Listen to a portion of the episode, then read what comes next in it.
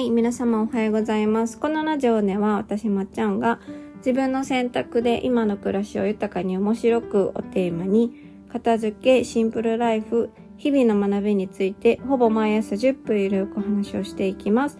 掃除や片付け、朝活のお供にぜひ聞いてみてください。はい、今日は、えー一友人でもあり、あの人気ポッドキャスト番組「ママが自分を取り戻すラジオ」の杉部さんですねと、えーコラボした話の後半でございます。はい、前半は、えー杉部さんのポッドキャストの方にあるのでそちらを聞いてからの方が話のつりつまがあると思うんですが最初はねあの杉部さんはお子さんが3人いらっしゃるのでまあお子さんいらっしゃる方の片付けのお話とか片付けもねそれぞれの自分のことを客観視できている自分のことを分かった上での片付けすると、えーうまくいくよっていうお話とかねそうしててしてたんですけど なんかね徐々にそのなんだろう自分の長所とか短所とかあのできないことを認めて頼ることってすごく大切だよねっていう話をしてたらそのねその日本人としてのプライドみたいな 日本人としての誇りみたいななんかそんな話になってたので私のポッドキャストの始まりは日本日本とは日本人とはみたいな話になってますんではいあの 温かい耳で聞き始めていただいたらと思います。はい。まあでもね全部聞くとね面白いとは思うのではい。あの最初から最後まで聞いていただけると嬉しいです。はい。では本編へどうぞ。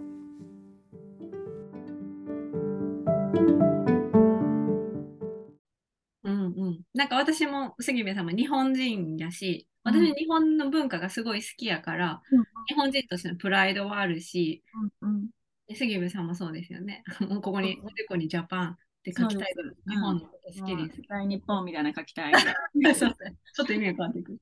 で、なんか、だからさ、日本のなんか古き良きその、いいところは、やっぱ残したいし、謙虚なところもすごくいいし好きですけど、うんそれで苦しむんなら、やっそうぱインドマインド一滴ぐらい欲しいですよね。そうそう。別に、そうそう、そうなんよ。本当そうなんよ。今全部まっちゃんが言ってくれたけど、そう、日本の文化を否定したいわけではなくて、なんだったら日本が一番好き。だからこそ、日本人としての、大丈夫？めっちゃそう。日本人として誇りを持って生きてる。で今日のテーマ何でしたっけ？今日のテーマ？は、できないことを認めて頼るっていうテーマですけど、ブレてない、ブレてない、ブレてない。あの、切れない、大丈夫？大丈夫？ちゃんと、ちゃんとついてきてる？近い。それもあるし、あの、何より私は、その子供がいるから、子供たちに、なんか日本に生まれてよかったなってそもそも思ってほしいっていうのはすごいあるから。あ日本人でよかったなとか、あここが私たちのなんか母国なんだって 思ってほしいなと思うんですよ。そもそもはね、そもそものところ行くとね。ーうん。だから、なんか生きやすいマインドを持っていってほしいなって思ってます。ちょっともうとんでもなく相談そう。でもなく相談の話をしましたけど、うん、でもなんかそのあたりはきっとまっちゃんもね海外によく行ったりとか住んだりとかしてるから余計になんだろうな外から日本を見てる経験がたくさんあるから。うん、そうですね。しかも今、最近シェアハウスなんで、日本の中に行って、外人さんからの日本への愚痴みたいなものを最近逆に聞く、ええ面白そなんか、日本人はめっちゃレイシストみたいな、な、みう。たいな。うんうんうん。なんで、なんか、働けないんだ、みたいな。しんどいよ、みたいなことめっちゃ言われるんですけど、なんか、ごめんね、みたい 代表してる、代表してる人いた、ここに。日本 代表してる人。な。なんかごめんよ、みたいな。うんうんうん。事務作業大変なんだけど、とか言われて、う んごめんね、みたいな。頑張って、みたいな感じですね。ねえ楽しそう。すごい刺激がね、多そはい、ちょっとあの日本の話で着地するっていうあの 誰がこんなことを想像していただろうかっていう 着地になりましたけど愛国心で終わりましたね。はい、愛国心で終わりましたけどあのまあこれねいろいろ話しましたけどとにかくみんなあのそれぞれいろいろこういいところもあってちょっと弱いところもあってっていうのをみんな持ってるとで同じ人は一人もいないからだからこそ、一人一人が自分はどういう強みがあって弱みがあって、どういうことがなんか得意で苦手なのかみたいなところをあの知っておく。で、それを知ったら、じゃあそれをどうやったら、なんか乗り越えられるっていうと違うかな？なんかもっとよりよく暮らしていけるかみたいな。うんうん。工夫をしたり、まあ、それこそ文明のね、危機に頼ったりとか、誰かのアイデアをもらったりとか、それでもやっぱり乗り越えられない生活しにくいってなったら、ね、人を頼ったりとか、まあそのね、順番逆でもいいけど、うん、っていうのがありますよというね、お話でした。はい。そして、愛国心というお話でした。全然まとめられへん。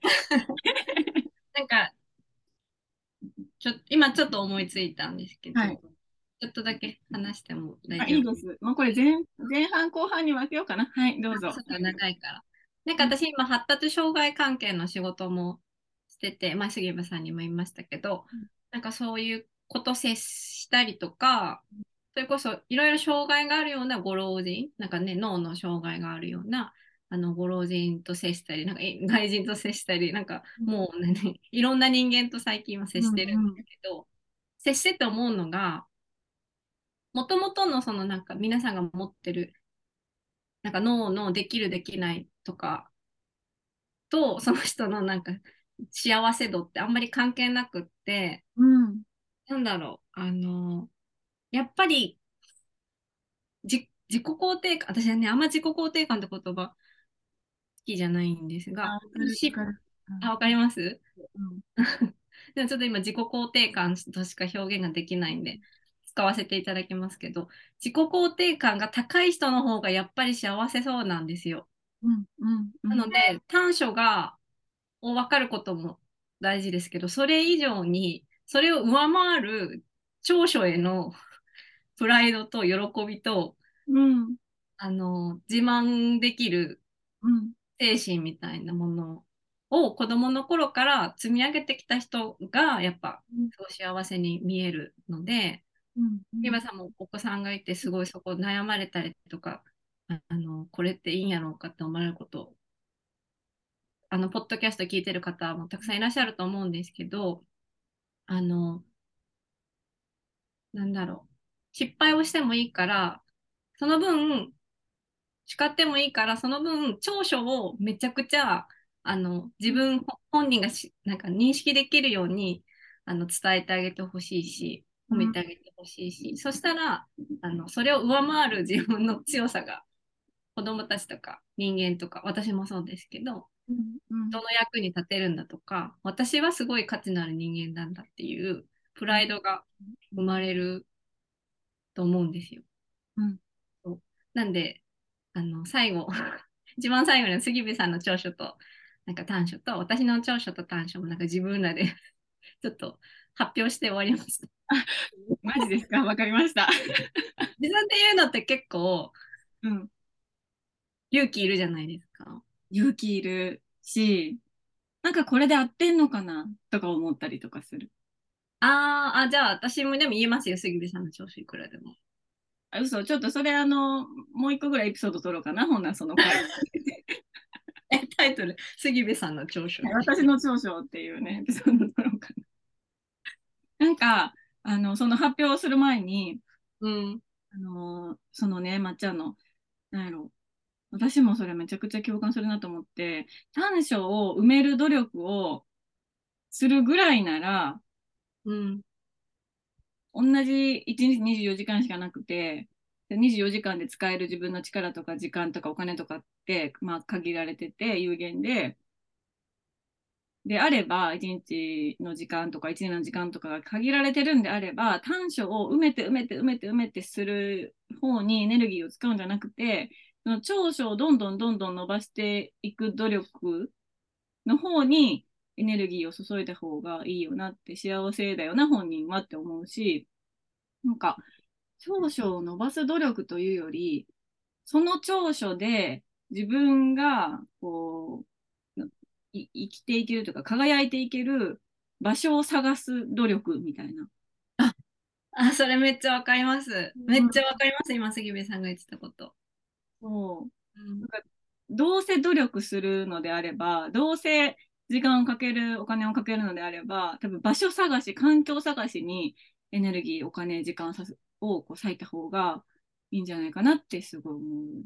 うんうんうんなんかその短所を努力してなんとか補わないとその世界とか社会で生きていけれないことってたくさんあるじゃないですか。うんうんうん、日本だと特にルールがたくさんあるから。うん、だからある程度なんか我慢をして周りの大人も教えなきゃいけなかったりとか、うん、本人が辛い思いをしながらもなんか学ばなきゃいけないことってありますけどその環境で辛くても例えば インド行ったら辛くなかったりするんだったら、うんうん、環境を変えた方がもしかしたら早いかもしれないってことやってやっぱありますよね。そう。めちゃくちゃあると思う。本当に。で、絶対その場所って見つけられると思うから、大人でも子供でも絶対に諦めなかったら絶対見つけられるから、うん。だからそこに時間を子供たちにに対しても取りたいし、どうせお金払うんだったらそこにお金払いたいなって思う。ああ、そうそうですよね。うん、そうです。お金とか時間とかエネルギーとか全部ですよね。そう。うん、あもう一個だけ言ってもいい？言ってください。聞きたい、聞きたい。もう一個だけ。あの、あと、その、長所があるからあなたは価値があるんだよっていうのが、まあね、その自己肯定感って言葉あんまり使いたくないっていうのはすごい分かって、私も。なんか使いたくないんだけど、そうむやみやたらに使いたくないってあそうなんだけど、そう。それはもちろんそうなんやけど、私が、あの、出産をして子供が生まれて子供がちっちゃくて自分があんまり身動き取れなかった時に、あ、私って、その、誰かの役に立つとか、うん、まあ、強みがあって、この強みは誰かの役に立つとか、っていうことに自分の自信を預けて、自分は自信があると思って生きてきたんだなってことに気がついた自分があったんよね。周りに、なんか自分自身がすっぱだかで何何にもなくなった時に自信がなかったの、すごく。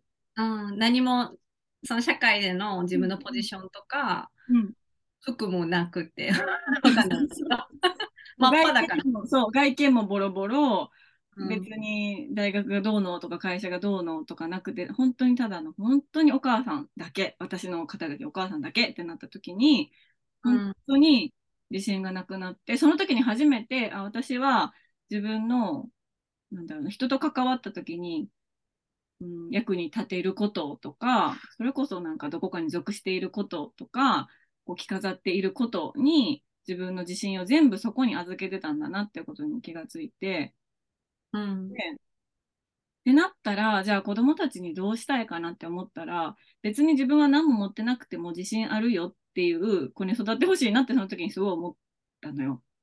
でもどうしたらいいかわからなかったけど、うん、当時は。うん、わからんかったけど、でもいろいろなんか勉強したりとか、いろんな人の話聞いて思うのは、なんか何にも持ってなくても、あなたはもう、もう生きてるだけで 宝物みたいなもう今日も生きてたから OK みたいな風な、なんか言葉がけみたいなのを、ちっちゃい頃からしてあげるのがいいのかなって。ああなたの存在が私たちをあの、うん、幸せにしてくださってるんですよ。そうです。存じ上げてますかっていう。はい。よ知ってますか？みたいな。ああ、それ、周りに言われてたらめっちゃあれですよね。あ私はこれ存在してるだけで、あの、周りの人間を笑顔にしてるんだとか思ったら、うん、しちょっとの失敗しても、大丈夫、私生きてるからと生きてるから OK みたいななのかなっていうのは、まあ、なんか思っている。うん、だから自己肯定感っていう言葉があるんだったら、これは自己需要自己需要の方でやと思うんやけど、うん。うん、そうですよね。そう。でも難しい。めっちゃ難しい。こんな風に私なんか、あなたは宝物とか言ってるけど、あのバチバチに怒ったりとか。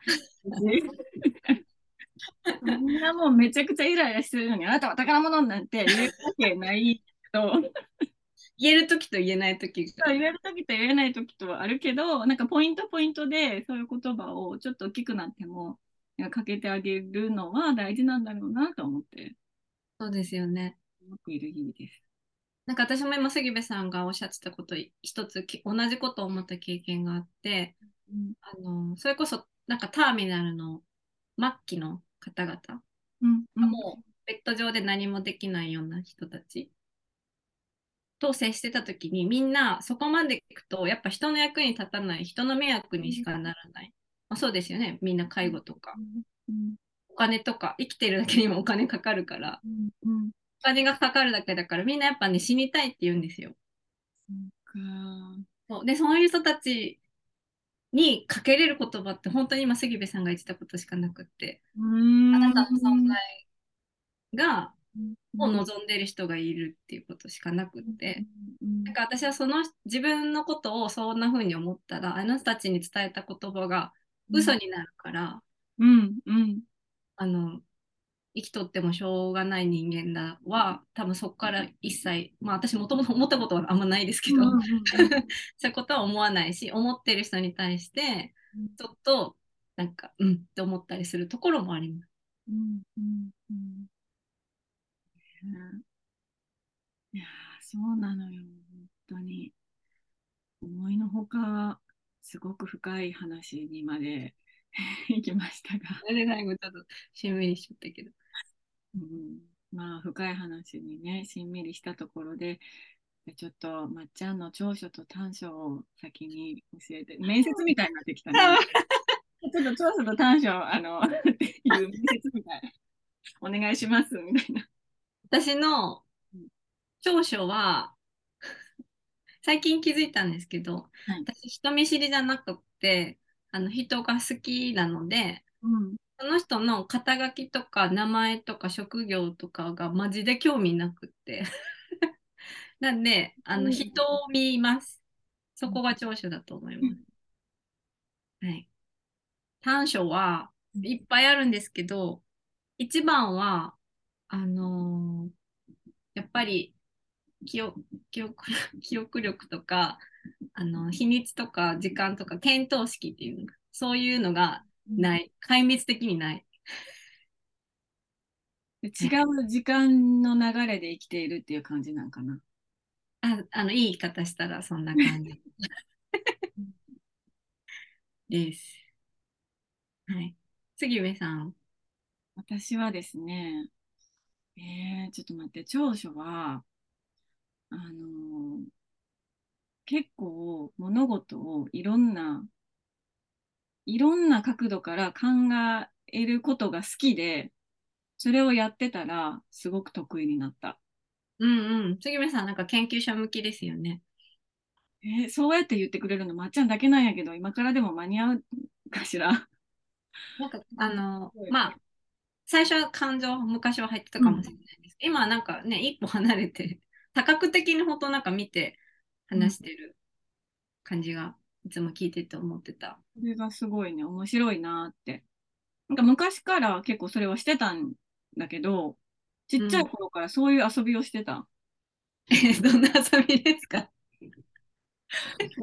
なんか、え、なんやろう。あの、長い、あルーズソックスとかが流行ってる時に、ルーズソックス履いてるお姉ちゃんとか見てて、ルーズソックスが今流行ってるってことは長い靴下が流行ってるけど、ってことは短い靴下は流行ってないってことやな。でも、時代の流れ的に、多分、次は短い靴下が可愛いってなるんじゃないかなとかも、ちょっとこれなんか話ずれてくるけど、でもなんか、あれですよね、ルーズソックスが流行ってるの情報で終わらずに、うんうん。ここから考えて、次まで行ってる。次までいつも言ってた。絶対これ短いのが可愛いって誰かが言い出したら短いのがあって、なるよ、みたいな。スカートの、スカートの長さとかも、なんか長いのがいいっていう人いるけど、短いのがとか、なんかいろいろちっちゃいことを考えてた。ああ、じゃあもう、あの、癖のようにやってたん。うん、癖のようにしてたかもしれない。それが、結果、あの、今、子育てしてる中でとか、なんか夫婦関係の中でとか、なんか自然とそれをこう応用するようになって、気がついたらやりすぎて得意になってたみたいな。ああ。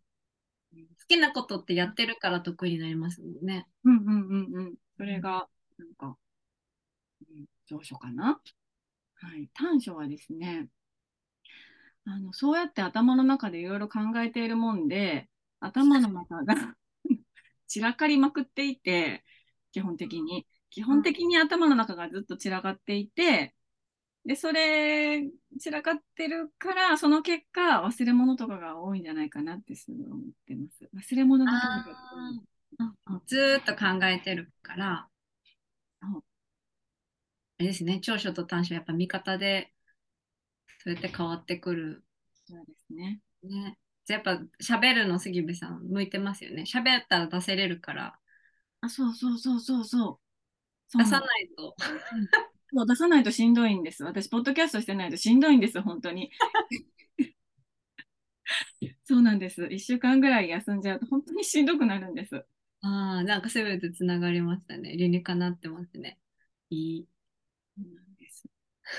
ね、みんな、ね、皆さんも、なんか大人になって別に就活とかしてない限り、長所と短所を述べることってそうないと思うんですけど、うん。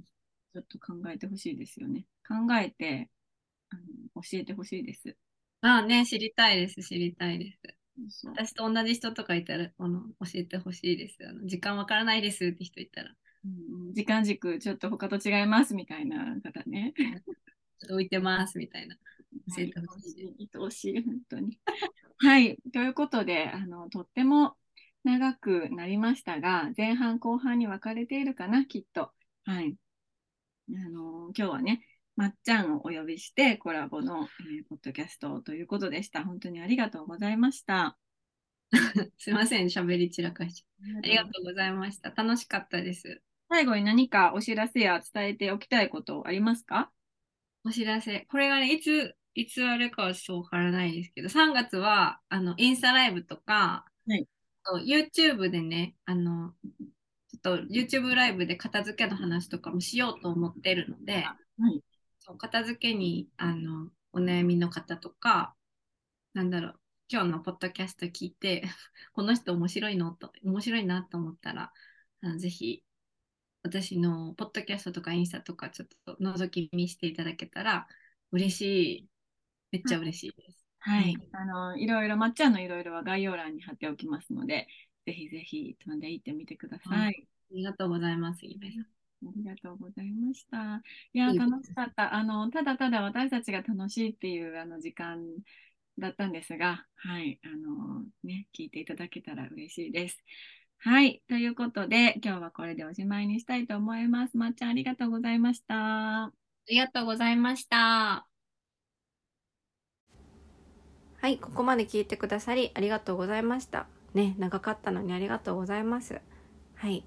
えーもともと杉部さんのポッドキャストの方で終わる予定だったので、私のこと丁寧に説明してくださってるんですけど、そう、あの、お子さんいらっしゃる方でね、杉部さんのポッドキャスト気になるなっていう方、なんか一人で悩んでる方いらっしゃったら、ぜひ、えー杉部さんのポッドキャスト聞いてみてください。うん、私の本当にプライベートの友人が、杉部さんに会ってすごい救われたって言ってたのではい。あのポッドキャスト面白いから聞いてみてください。はい。あとですね最後のお知らせなんですが今日ですね今日は3月14日ですかね。合ってるかな？合ってる。ちゃんと合ってる。よし。3月14日の夜9時からこのポッドキャストの収録をあのインスタライブつなぎながらやります。はい。いつも携帯に一人で向かって話してるのすごく寂しいしあのこれを聞いてくださってる方とコミュニケーションを取りながら撮りたいなと思ってるのでぜひあのポッドキャストをいつも聞いてくださってる方見てやろうと思ったらあの私のインスタライブに今日夜9時来てください。はい。テーマはですね物の価値は物の価値は自分で決めるっていうことについてお話をしようと思います。はい。ぜひぜひたくさんコメントしてください。ではお待ちしてます。はい。皆様今日も一日味わい尽くしてください。